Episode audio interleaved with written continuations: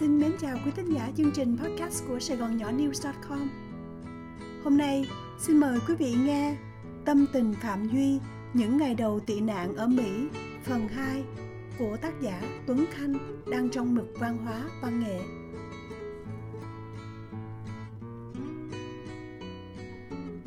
Như đã kể, nhạc sĩ Phạm Duy chọn cuộc sống mới ở bang Florida.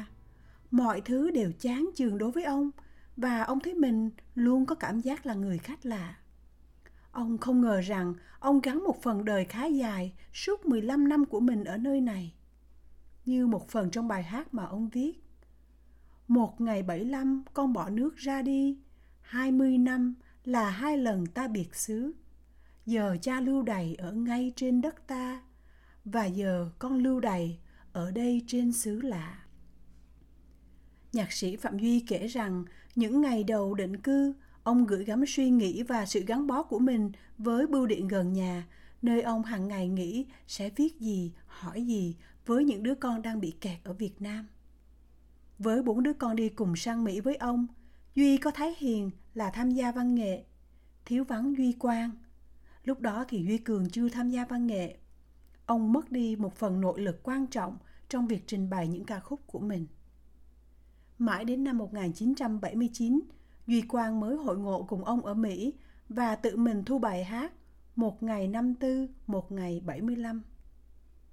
Năm 2005, sau khi chính thức về Việt Nam, Phạm Duy kể với đôi mắt nheo đầy hài hước. Khi nhân viên nhà nước đến làm việc với ông, họ kể rằng nhiều năm trước, câu hát Giờ nơi nước mình, niềm đau thay nỗi vui, Sài Gòn đã chết rồi, phải mang tên xác người. Chính là một trong những điều gây khó nhất cho ông, chứ không phải là tổng thể tập ngục ca hay tị nạn ca gì cả. Rất nhiều người việt ở mỹ, như phạm duy lúc đó, ngày ngày trông chờ những lá thư hồi âm từ việt nam để biết quê mình và gia đình mình ra sao. Phạm duy nói, ông sống thẫn thờ như người mất hồn, và mỗi khi gửi thư đi, chỉ ngóng xe phát thư ghé qua chỉ có một người tình mà ngày ngày tôi mong đợi. Đó là người đưa thư vào mỗi buổi sáng. Ông kể như vậy. Tâm trạng buồn chán và cảm thấy mình chỉ là một người tạm dung trên đất mỹ, được biết đến kèm theo sự thương hại, khiến nhạc sĩ phạm duy mất đi cả sự kiêu hãnh ngày thường. Cho nên, ông cũng không thấy vui thú gì khi người ta nhận ra mình. Như có lần, một giáo sư dạy nhạc của trường trung học Fort Walton tại Florida tìm đến ông để xin được trình diễn bài Giọt mưa trên lá. Bản chép lời Mỹ bài hát đó có tựa The Rain on the Leaves đã từng được Phạm Duy trình bày vào năm 1966 trên chương trình truyền hình Rainbow Quest hát lời Việt và Anh cùng với các nhạc sĩ ca sĩ nổi tiếng lúc bấy giờ là Pete Seeger, Steve Addis và Bill Crawford. Suốt những ngày đầu ở Mỹ, Phạm Duy quên mình là một nhạc sĩ. Ông gần như cắt đứt với âm nhạc mà chỉ nghĩ đến việc đánh điện tín và viết thư cho các con. Tin tức lan đi từ những người vượt biển đến sau cho biết đủ mọi giới đều bị bắt đi tù cải tạo, bị đuổi khỏi nhà, bị đưa đi lao động, làm cho ông và bà Thái Hằng sầu muộn không dứt. Thư từ lúc đó từ Mỹ gửi về Việt Nam hay ngược lại, nhanh thì một tháng, lâu thì hai tháng, là sự mong mỏi ngày đêm của ông. Trầm mình trong đau khổ, khi ngồi im trong 6 tháng, từ tháng 5 tới tháng 11 năm 1975. Từ đầu 1976 trở đi, hạnh phúc của tôi là ngồi viết thư cho con hay nằm đọc thư của các con. Và từ đó, sự thống khổ chống gậy ra đi dần dần, niềm tin yêu từ từ khọc khiển trở về lòng tôi. Cho tới ngày tôi thét to như chữ của Hoàng Cầm, vỡ tung lồng ngực, khi ôm các con vào lòng vào đầu tháng 3 năm 1979. Phạm Duy kể lại như vậy. Khi chạy hối hả đến máy bay ra khỏi Sài Gòn, gia đình của nhạc sĩ Phạm Duy bị thất lạc hành lý. Ông kể khi đến Mỹ, ông chỉ có vỏn vẹn 20 đô la trong túi và phải nghĩ đến chuyện đi làm để nuôi gia đình. Ở Việt Nam, ông có thể dễ dàng sống với âm nhạc, nhưng nơi đây thật là bế tắc. Chính vì vậy mà ông phải đành cho đứa con gái cưng là Thái Hiền đi làm thêm ở một quán ăn từ 11 giờ đêm đến 4 giờ sáng. Phạm Duy nhớ lại, thời gian đó nước Mỹ tỉnh giấc với chiến thắng của quân Bắc Việt. Khắp nơi báo chí đều đánh giá lại cuộc chiến Việt Nam, đặc biệt là vấn đề tị nạn Đông Dương đang nóng bỏng. Phóng viên báo chí truyền hình tới tấp đi tìm người tị nạn làm phóng sự. Vốn là cái tên quen thuộc với làm văn nghệ Hoa Kỳ, Phạm Duy cũng được nhiều tờ báo tìm đến.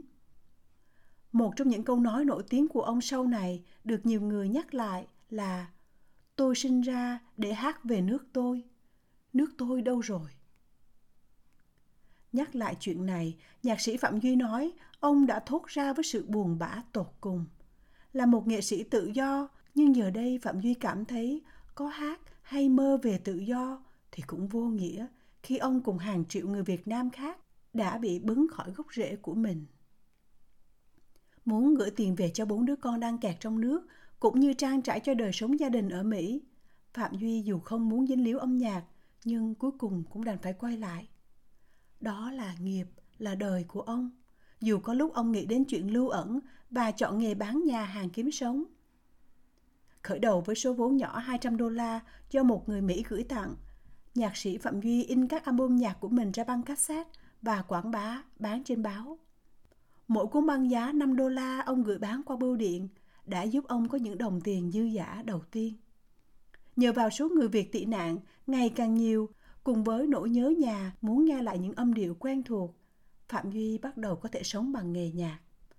Đó là thời gian ông soạn tập tự học guitar kèm băng cassette hướng dẫn được nhiều người Việt gửi thư đặt mua. Nhạc sĩ Phạm Duy gọi cuộc đời ở Mỹ là tạm dung. Những chương trình lưu diễn của ông sau này cũng được đặt tên là Hát trên đường tạm dung. Trong trái tim ông, nước Mỹ bình yên và tự do vẫn là nơi để ngồi chờ một ngày được thấy lại quê hương, được thấy lại Sài Gòn và những kỷ niệm yêu dấu. Sau khi gia đình người Mỹ bảo trợ cho nhạc sĩ Phạm Duy tổ chức vận động với chính quyền để ông được trả tiền cho các buổi diễn phục vụ tại các trại tị nạn người Việt, Phạm Duy bắt đầu ôm đàn hát và dần già lấy lại cảm hứng sáng tác để cho ra đời nhiều tập ca khúc lưu danh. Ông vẫn là ngọn cổ thụ kiêu hãnh của âm nhạc người Việt, vẫn vươn cao ở vùng đất mới, vẫn là bố già, từ mà nhà báo Trường Kỳ đặt cho ông, luôn được kính trọng và mến yêu.